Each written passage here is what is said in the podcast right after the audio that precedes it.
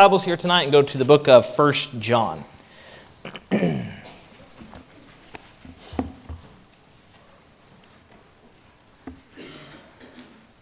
If you did not get a handout, uh, go ahead, Kyson. I should have had you do that while we are doing the announcements. If you didn't get a handout while Kyson's walking around, just catch his attention and he'll be sure and get those to you. Um, I'm going to start trying to have those on the back table there, uh, at least on Wednesday nights, uh, to help expedite our process there.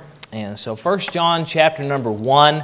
Our text tonight is going to begin in verse number 8, but let's start reading in verse number 1. So, if you found your place there and you're able to, let's stand together to honor the reading of God's Word. First John and chapter number 1.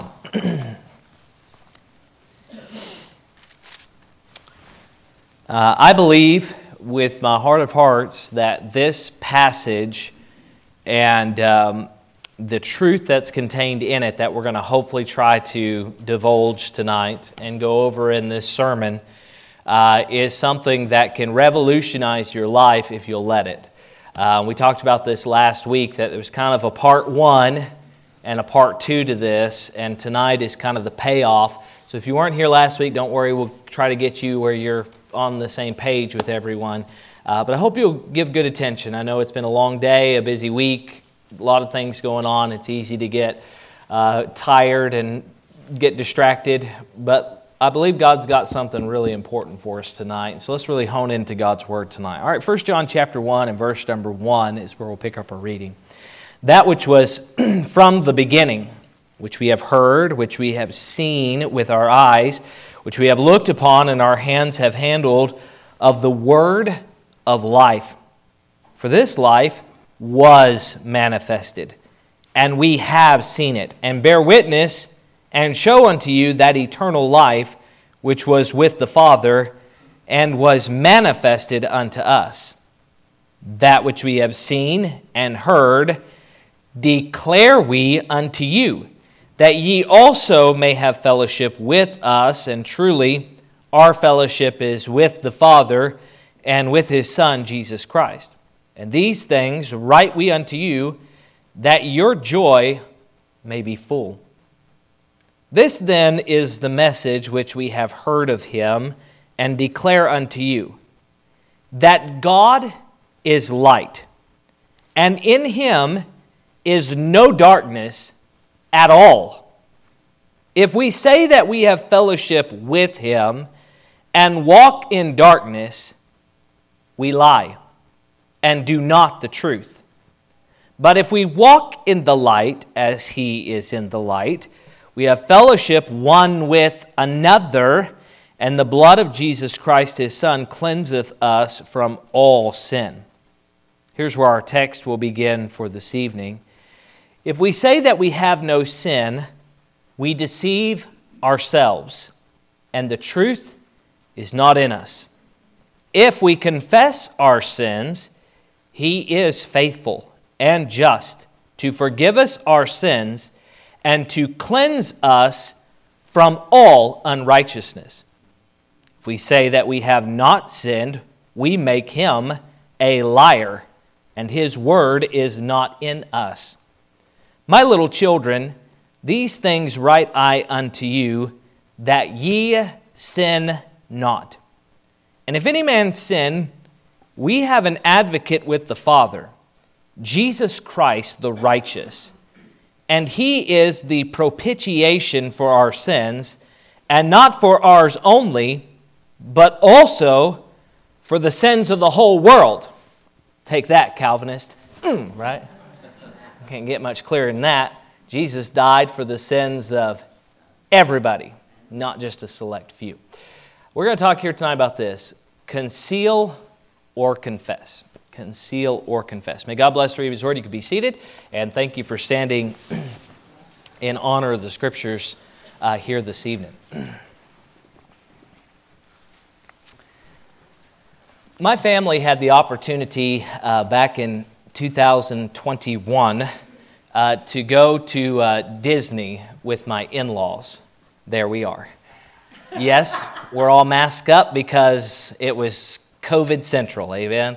And they were pretty strict about all that stuff. And uh, we told our kids, you better soak all of this up because it's never happening again. Uh, Evie's parents paid for the whole trip for us and uh, covered everything with it. And we were doing like I do. So the first day, we're like trying to be chintzy and cheap. And they're like, get the big meal and get this. And we're like, absolutely, let's do it.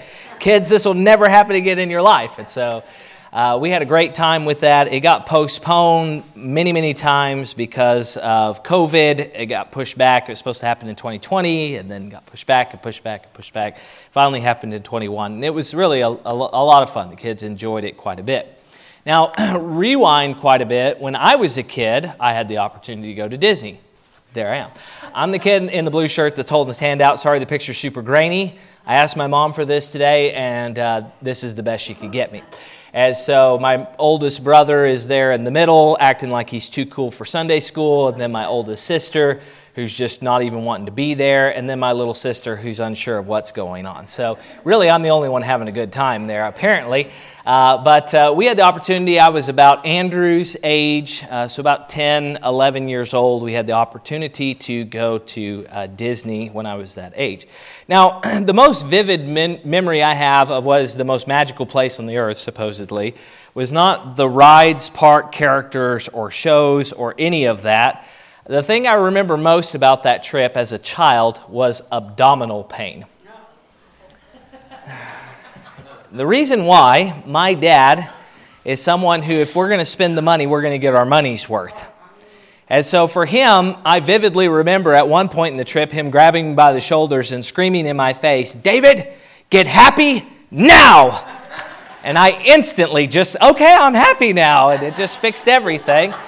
Uh, but uh, he was one who was very much so. We're gonna, we got, he had it all scheduled out. We got to be here by this time. We got to do this. We got to do this. Got to do this. And I was having a great time, you know, running here, there, and everywhere, and trying to do everything, everywhere in two hours. And so things that were necessary for life, like bathroom breaks, kind of went out the window. Because I wasn't going to be the one to tell my dad, your schedule needs to be canceled because I got to go. So for several days, I didn't go. And I got constipated bad. And some of you are like, I didn't know we were going to church for this tonight. wow. They get a little too personal, Pastor. and so I, I, remember I thought I'm just going to have to suffer through the pain. The trip was not fun anymore. And uh, I remember towards the end of the trip, finally the miracle happened and God blessed and things happened like they were supposed to, and the suffering was over. Now, the reason I bring this up, spare you all the details with that, but I suffered needlessly uh, with that pain, mainly because I was unwilling to talk to my parents about my issue, my uh, problem that I was having. I allowed it to become a problem, and then I didn't tell them it was a problem, and it just got worse and worse. Instead, I tried to conceal it, act like everything was fine, and it made it get worse and worse by concealing the problem. Now, oftentimes, I think as believers, what happens is, is we have an issue and we have a problem in our life of sin, and instead of revealing it to the light and getting it out where we can get help and resolving problems, we think in our mind and in our heart, I need to cover this up and conceal it. Nobody can know. God can't know. My spouse can't know. My pastor can't know. My church member friends can't know.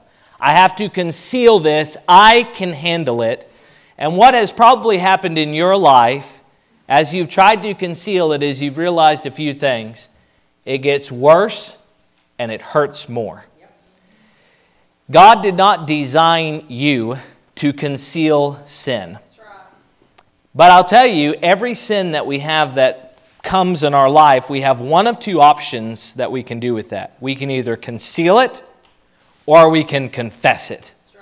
Now, one problem is if you conceal sin, you can start to have doubts, even doubts about your own salvation, which is one of the things that First John is primarily written about. These things have I written unto you that you may know that you have eternal life. Well, one of the reasons why believers doubt their salvation is because they've got some hidden sin that has not been dealt with and is like a dead skeleton in a hidden part of their life, and it is beginning to cause major suffering and problems in their life. Now, really quickly, let's go over John's journey so far. So, in uh, just kind of by way of review here, verses 1 through 4 uh, of chapter 1, John talked about this. He was an eyewitness of the gospel. Of course, the word, the gospel, is Jesus Christ. And he wants everyone to know about the gospel. So he's testifying it to everyone. Well, what is the gospel? It's this. Well, Jesus brings joy. So be joyful in Christ. I mean, that, that really is the essence that he's, he says, go back to the beginning in verse 1, because if you go back to the beginning, you'll remember the true, simple gospel that you believed.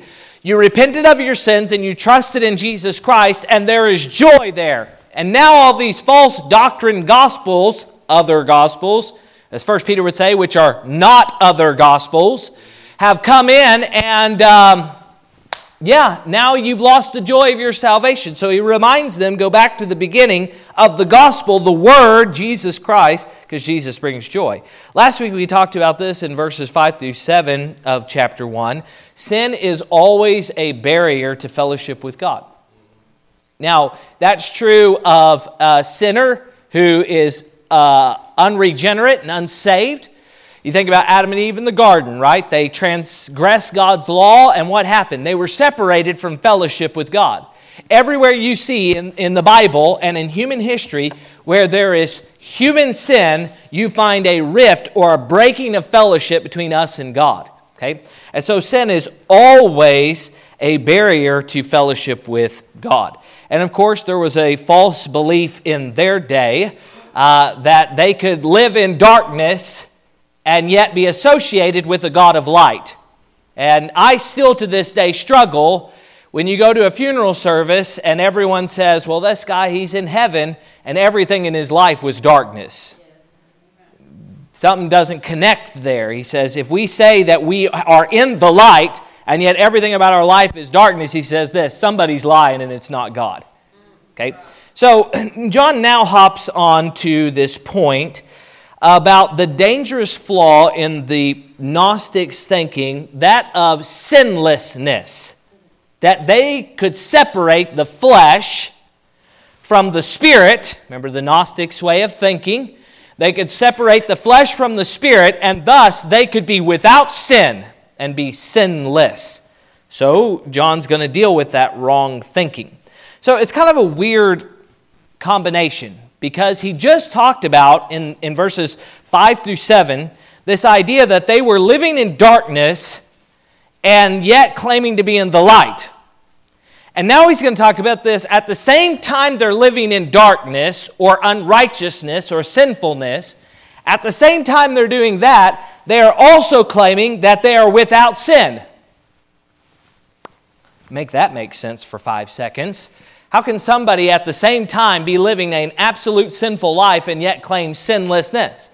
Well, remember, the Gnostics' way of thinking was the flesh and the spirit are two separate things.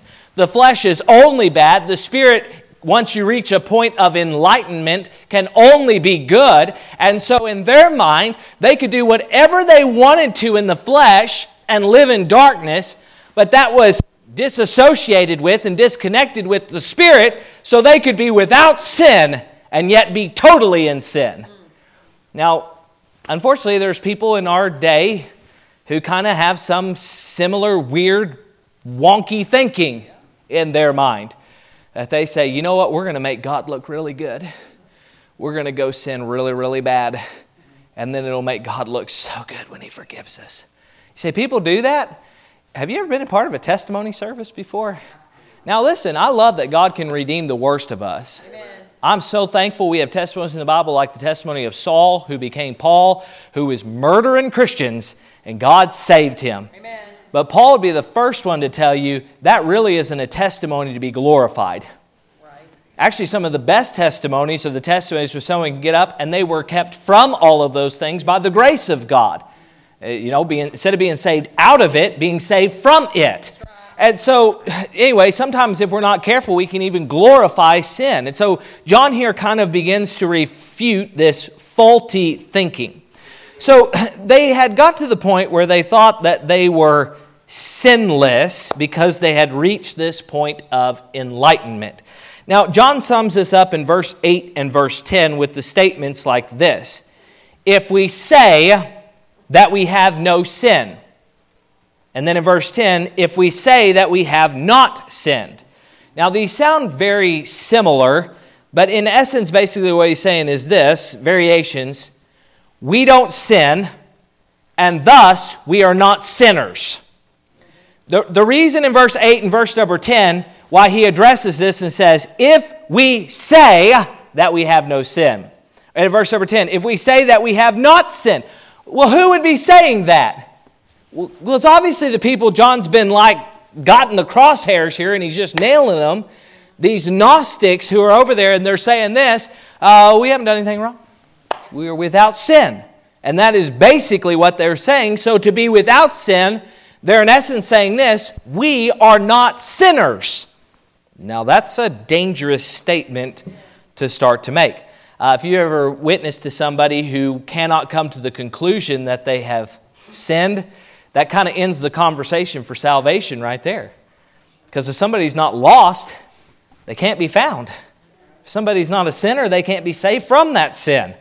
And so here, this is a major problem of the true gospel. Now, there are results of this belief system that they had not sinned. So let me look at a couple of these uh, things here. The first thing is this what would happen, according to John, if somebody believed that they are not a sinner or they had never sinned, the first thing is, is that they're deceived. He kind of makes that clear in our text here is the idea that they are uh, not in the truth, they have deceived. They think they're deceiving others, but the truth is they've deceived themselves. They're living a lie. The second thing is, and this one's pretty bad, is they're calling God a liar.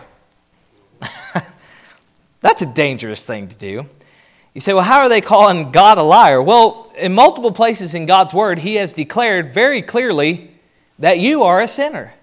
At Romans 3.23, it says, For all have sinned and come short of the glory of God. In Romans 3:10, it would say it this way, as it is written, there is none righteous, no not one. Ecclesiastes 7:20 says, "For there is not a just man upon the earth that doeth good and sinneth not." And then 1 Kings 8:46 says this, "If they sin against thee," and then in parentheses, "for there is no man that sinneth not." Now, listen, the Bible makes it abundantly clear, not just in those verses, but in a lot more, that there is not an individual person who has ever lived on the face of this earth, apart from Jesus Christ, who has lived without sin. We have all been born sinners, and we all live and choose sin. And so John has to make it very abundantly clear here for somebody to make the definitive statement, uh, well, I'm not a sinner, then they're saying God is a liar because God has definitively declared every man a sinner. Well, it even goes against the character of God. Because God is holy, we're inherently not. Because He's righteous, we're not. Because He's God, we're not. He's clean, perfect, and pure. So if a person says they're a, not a sinner when God's word and ways declare that they are, the question is who's lying?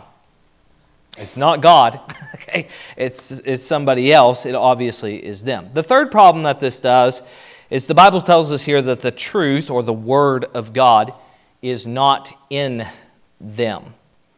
Just as a person who lives in darkness, in verse 6, he says this, does not the truth.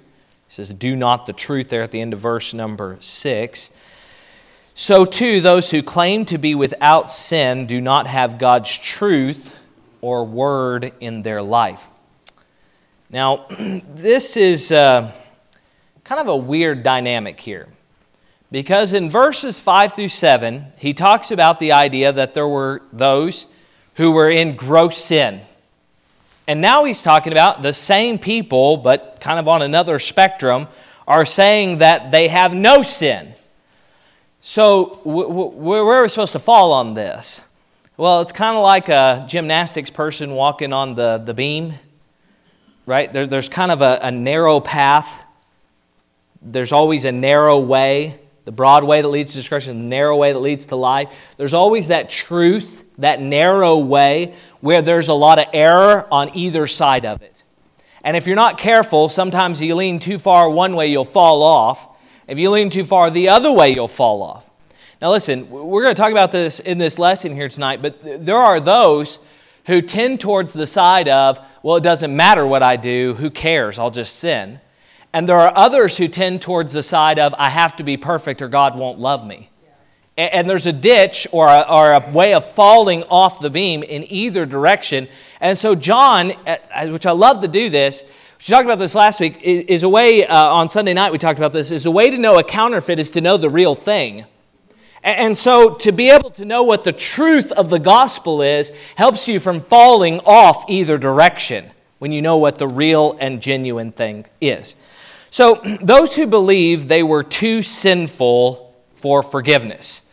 So, John starts to deal with that because there were those who thought they had to be without sin or be sinless. And so, we can uh, talk about those who say, Why do I feel like I have to be sinless and have no sin in my life and be perfect. Um, let me give you just kind of a, a, testimony, a little bit of a story here. When I was a teenager, I was out door knocking uh, over off 2123 uh, area, kind of between here and Cottondale, and went back in some back road there. And uh, as I went back there, uh, found this old, kind of beat down trailer, and there was this old man who was sitting there and he was just in a pair of shorts. It was summertime, he had no shirt on, and he was just covered in tattoos. And so I went up there, and I was probably, I don't know, 17 at the time. I went up there and introduced myself from a distance, and he said we could visit, and went up there, and, and I don't know how old he was. He was, he was up in age, though. And so as I sat down, I asked him if I could share the gospel with him. He said he wasn't saved and began to share the gospel with him. Now, here's this super sad testimony that this man gave me. He began to just well up with tears, tears just running down his eyes as he told me this I am too bad to receive God's forgiveness.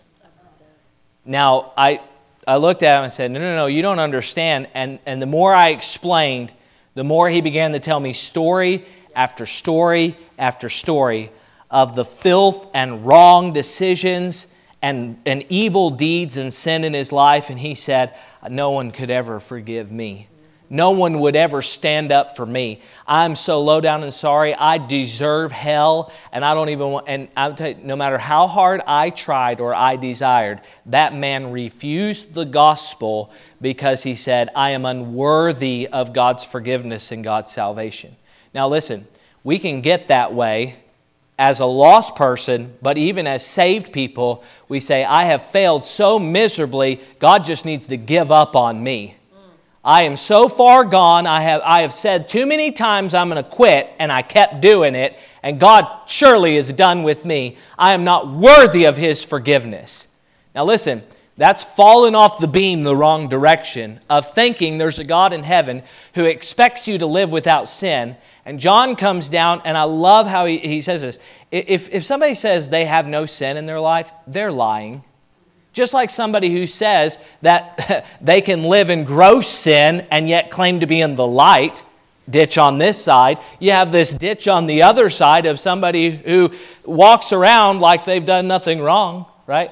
Well, you have to remind everyone every once in a while, we, can, you know, put on a suit and tie and fix ourselves up and come to church and look all, you know, dignified and churchy. But really, we're just a room full of broken, fallen people Amen. that are sinners at our best who just need the grace and forgiveness of an almighty God. Amen. When we forget that, it's when we get in trouble because we expect perfection from people. Newsflash if you're expecting perfection from anybody in this church, from the pastor down, you're going to be very miserably disappointed. Well, I don't go to church anymore. Somebody hurt me. Welcome to the club. Right. Why? Because we're broken people. we're just all trying to figure this thing out. And I'm thankful we have an advocate with the Father, which we'll talk about here in a minute. I'm thankful we've got Jesus Christ, the Holy Spirit, the Word of God, church. I'm thankful we have all of those things. But here's the problem I think that there might even be an individual here tonight at Bible Baptist Church who has fallen off on one side extremely who says this God could never love me, God could never forgive me. I'm past usefulness for God. That is a lie of Satan. You're never too far gone for God. And so I, am thankful John addresses this faulty thinking here. Now, there are several reasons, though, why people feel this way. Let me give you three of them here, real quickly. The first one is this I'm just too bad. Why do people feel like they're too sinful or God couldn't forgive them? Well, one, they're just too bad. Those who have done very wicked and hurtful sins Usually, people who feel this way have hurt somebody else in their life. Maybe it is that even the person that they hurt has forgiven them, but they can't forgive themselves. Yep. Another reason no one would love me or stand up for me. If I were to stand trial for my wrong, if I were to stand trial and, and my guilt were to be laid before me, nobody would stand up for me. I'm too far gone. And then number three would be this might as well just sin. God will never forgive me. I'm too far gone, I might as well just go in. I might as well just take the plunge and just give up instead of trying and trying and trying. I love the fact the Bible says the mark of a righteous man is not that he never falls, it's that he gets back up. But there are those who have fallen so many times that they say, I'm just going to stay down. So, though this can be true of unbelievers, like I mentioned before, this, this veteran that I met there felt he was too far gone, it can also be true of God's children who have gotten into sin and very far away from the Lord. Now, while John addresses the dangers of the Gnostics' extreme belief of sinlessness, he by default addresses the temptation to conceal those sins by those who feel like they're unredeemable. They've gone too far. So let me just kind of run through this quickly. These three things. Why do I feel like I'm too sinful? God can never do this. Okay. One, you are not too bad for Jesus. Okay, you might say you're too bad, but you are not too bad for Jesus. He can forgive our sins, according to verse number 9, and this is any sinfulness man can fall into. I'm thankful 1 Corinthians chapter 6 and verse number 9 would say it this way. I'll try to do this quick. Neither fornicators, nor idolaters, nor adulterers, nor effeminate, nor abusers of themselves with mankind, nor thieves, nor covetous, nor drunkards, nor revelers, nor extortioners shall inherit the kingdom of God. Now, that's, that's a weighty list.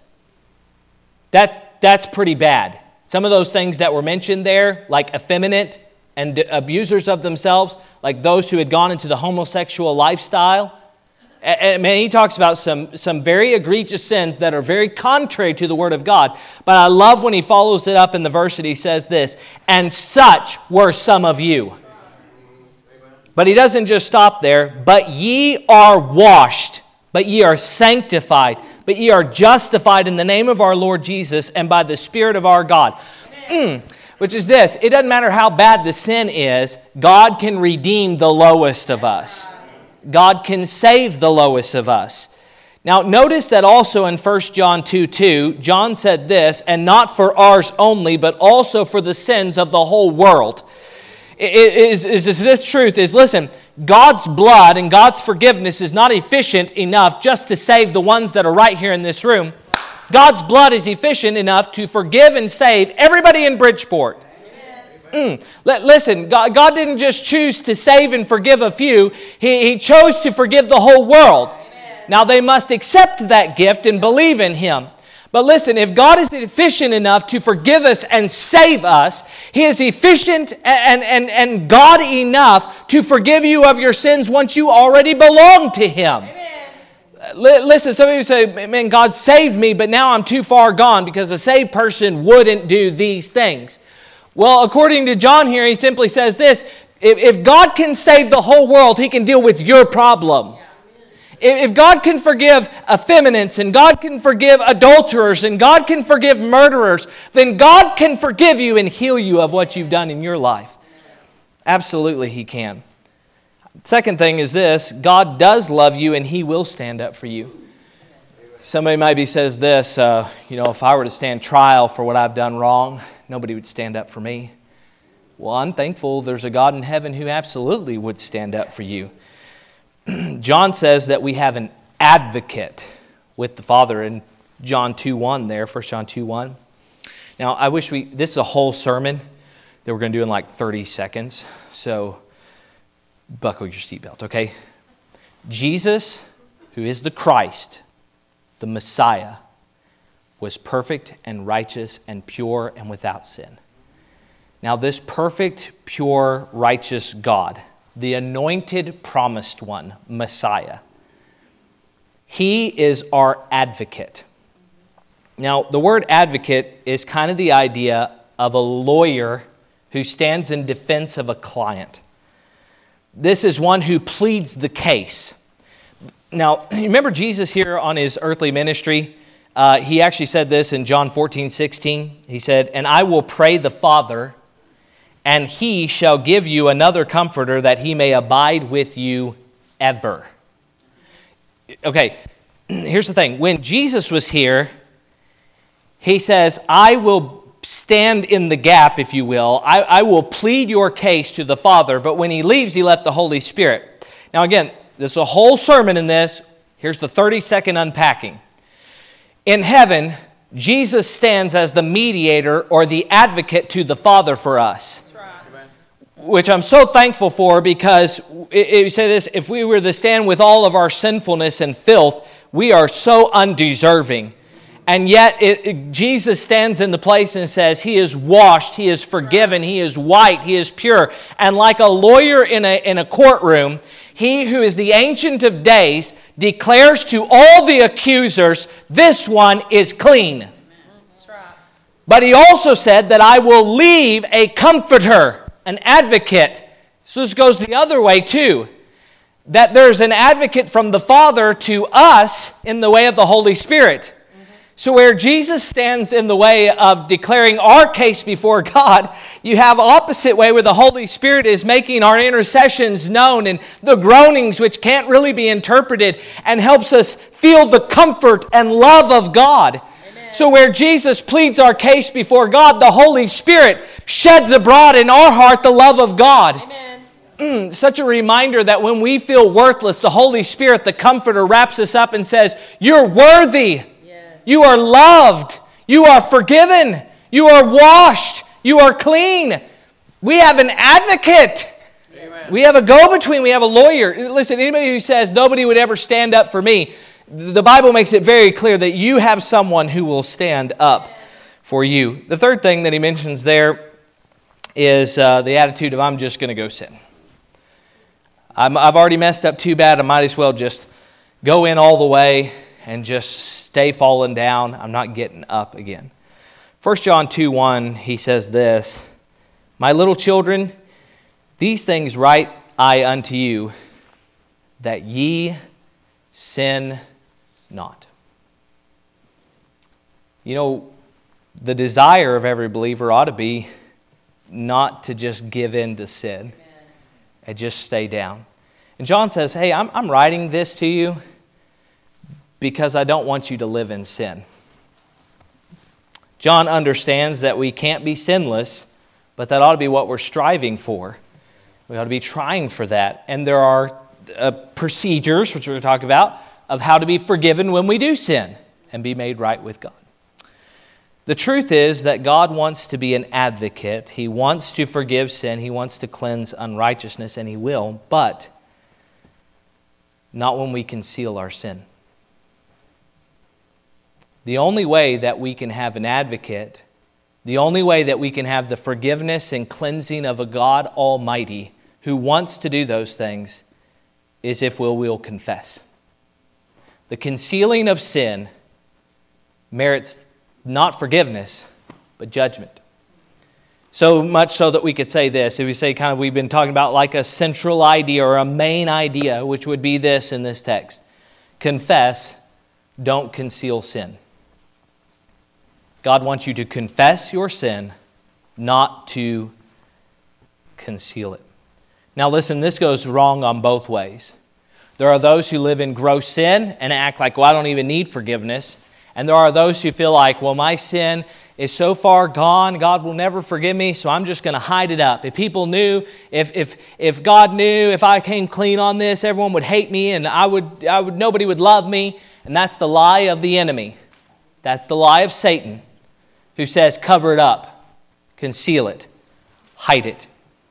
John encourages believers to confess their sin and live out the truth that Proverbs 28 and verse number 13 tells us, which is this He that covereth his sins, shall not prosper.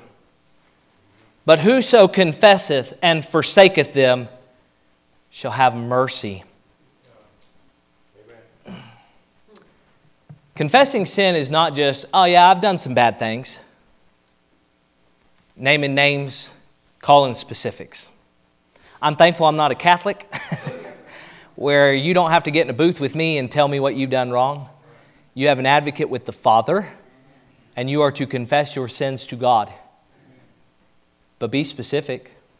He already knows what you did. If you say it this way, confessing sin, in, a big part, is allowing our thinking to begin to align with God's thinking about sin. It's a big part of it. allowing where I've been thinking, well, I can cover this up, it's not that bad, it, will be all right, I can handle this, to now be exposed to the truth of God's word and God's light, which says it is really bad, and I can't handle this, and I need you, God, exposing it for what it really absolutely is. When we confess sin to God, there's a few things that He will do. The enemy, Satan, will tell you the exact opposite of this. But here's what God's word says. When we confess our sin to God, He will forgive us and He will cleanse us. it says in verse number 9 if we confess our sins, He is faithful and just to forgive us our sins and to cleanse us from all unrighteousness. To forgive literally means this to send it away. As far as the east is from the west, never more to be remembered. Amen. To cleanse literally means to purify make it white as snow as if it never were clean. God forgives the sins that we confess, and He cleanses us from every filthy sin that hinders our life. Notice that God says in verse number 9 there that if we will confess that He is these things, He is faithful and He is just. That in His forgiveness and in His cleansing, He's not going to forget or drop the ball. He is faithful to do it. And he's also this He's just. He is a God who knows how to execute proper judgment. And because of Calvary, although every sin is deserving of hell, because of Calvary, he can justly deal with every sin because he nailed it to the cross. Amen. I'm thankful he's faithful and just. Number two, he can also do this, he can be our advocate. Now, we already, we already talked about what an advocate is. But when you confess your sins to God, instead of concealing it, you confess it to God. What happens is God then becomes your advocate. When you confess your sin, it's like you have a lawyer that stands in your place that pleads your case for you. Mm. The third thing is this He becomes our propitiation. Now, this is a, a again one of those words that we can spend a whole sermon on. Romans 3 is another chapter that really deals with this idea of propitiation. Propitiation simply means this appeasement.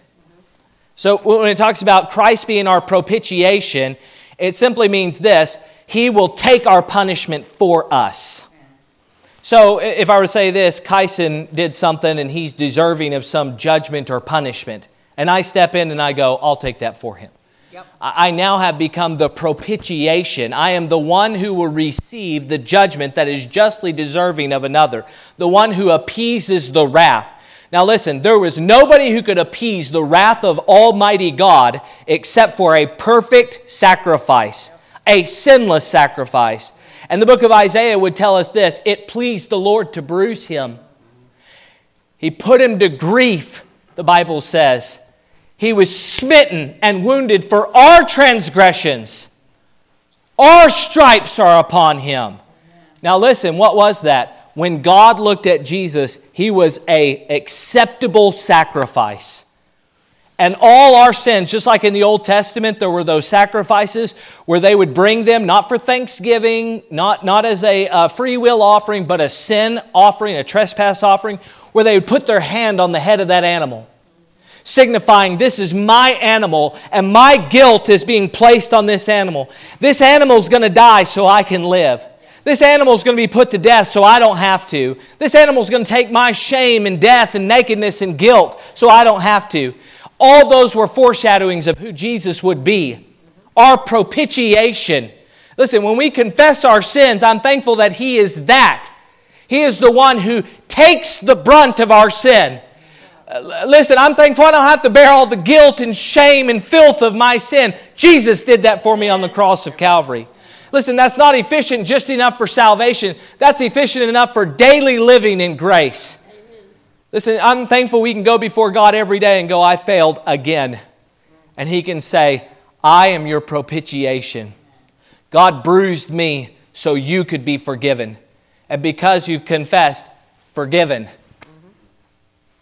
That's what God wants us to do. Now, again, we're not talking about confession in order to continue to be saved or get resaved or anything. We're just talking about if we want to have fellowship with God, sin is a barrier to fellowship. We need to tear that down. And John talks about that very truth, okay? God wants us to regularly and openly confess our sin. Now, 1 John 2 1, of course, says that we ought not sin, but when we do, there are procedures put in place of how to deal with that. So here's how you confess sin. First thing is this in prayer, openly verbalize your sin to God. Tell Him what you did wrong. say, well, how do I confess my sin to God? Tell Him what you did. You say, well, that's not that big of a deal. Tried it before? Get on your knees before God. Say, God, I've been thinking this. God, I got angry. God, I looked at that and lay it all open and bare before an almighty God. Second thing is this acknowledge His holiness in your desire to align with His thinking about sin. Align your thinking with His. It's kind of like this we go before Him God, I did this wrong, and I know it's wrong because your word says it's wrong, and I've been acting like it isn't, but you're holy and right, and I want my thinking to align with your thinking about this sin. Okay, number three ask for forgiveness and cleansing from your sin. Lord, will you forgive me? I did wrong. Psalm 32 5 says this I acknowledge my sin unto thee, and mine iniquity have I not hid. I said, I will confess my transgressions unto the Lord, and thou forgavest the iniquity of my sin. Confess. So let me give you a couple practical advice things here, okay? And we'll be done. Uh, first thing is this confess faults to others. now, James 5.16 uh, would say it this way Confess your faults one to another, pray for one another that you may be healed. Mm, no, no, don't, don't, don't misunderstand what James is talking about here. You confess your sins to God, you confess your faults to others. Now, should there be somebody who wants to absolve themselves of guilty conscience and says, Preacher, I want to get up at the platform and declare everything wrong that I've ever done before the whole congregation, I would say this no. That's not what God wants you to do. You won't find that in the scriptures, but you do need to hit an altar or get on your knees before God at home and do just that. Confess openly the sin that you have done but the Bible does say that we ought to confess our faults one to another. Now, listen, I don't have to get specific with somebody about what I did, but I can tell them something like this You know, I'm really struggling with anger. You know, I've been having a problem with lust. You know, this has been an issue in my life. You know, I'm having a problem forgiving this person. You don't have to get into all the specifics, and you don't have to get up in front of God and everybody and declare that and air your dirty laundry. But you can find somebody in this congregation because he tells us right there in James that you confess your faults. What is it? That you may be healed. Listen, church is not a place where we show up where everyone can look down in judgment and go, well, they're just not as, they're not as righteous as I am. What is that? I mean, I know there's churches like that exist, but it ain't going to be this one. Amen. if somebody's vulnerable with you, then consider the issue you got in your own life so you can see clearly to help them. And I'll keep you humble big time. you have somebody come and say, Hey, my marriage is struggling, or Hey, I'm having this problem with anger, or Hey, I'm struggling with this lust. And you look in your life and say, I'm not struggling with that, but I'm sure struggling with this. I'll tell you what, if you'll help me with this, I'll help you with that. We can pray for each other. Listen, choose out somebody who is on a spiritual plane that is higher than yours. Maybe it's a maybe it's pastor, or maybe it's some other brother or sister here in Christ that you get with them and you, and you just go with them and say, Listen, I need to talk about this issue that's here because I've been trying to deal with it and I've been concealing it, and it needs to be exposed to the light. Because the more I conceal it, the more I fail, the more I fall, the more I'm not getting where I need. And so, what needs to happen? Well, we need to confess the sin to God, and we need to confess our faults to others so that we can be healed.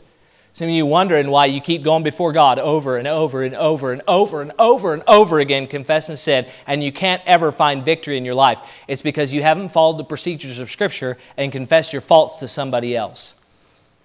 That, that's it. If you want to be healed of that problem, you must confess your faults to somebody else. You need to find somebody who can be in your corner in this fight because you're not going to win it on your own. God gave you a New Testament church for that very reason. Yep. God didn't design you to live in isolation. It's a team lift problem. Quit trying to lift it on your own. Okay? And, and then the second thing, and, and we'll be done here, is this force yourself to be accountable. when somebody starts to think, oh man, I don't want anybody to know about that, it ought to be an alarm system that goes ding, ding, ding, ding, ding, ding, ding, ding, ding. I need to let somebody know about that. Why? Because you're trying to conceal something that usually means this you know it's wrong, you know it's hurtful, and you're really deceiving yourself and thinking it's not that big of a deal. So, what you need to do is force yourself to be accountable. Set up safeguards, barriers in your life to prevent you from falling into sin. Daily confession times, accountability partners in your life that will call you out when you have sin. Sin will always cause serious damage, so be serious with sin. Jesus even said it this way if your eye offends you, what do you do with it? Plug it out. If your hand offends you, what do you do? Now, God doesn't want us all to become blind and not have hands, but He does want us to do this. If sin has become an issue and a problem in your life, you better get serious with it, or else it's going to cost you a lot more than a hand or an eye. You better get serious with it. And so God says this confess your sins to God, confess your faults to others. Now, listen, when I was at Disney, I hit a problem and it got really bad. I'm thankful it got resolved. But I think here tonight, some people have a much larger problem in their life of sin, and you've been concealing it. And here's what John says confess. If we confess our sins, he is faithful and just to forgive us. You got to confess it. Let's all stand together as we come to a time of invitation here.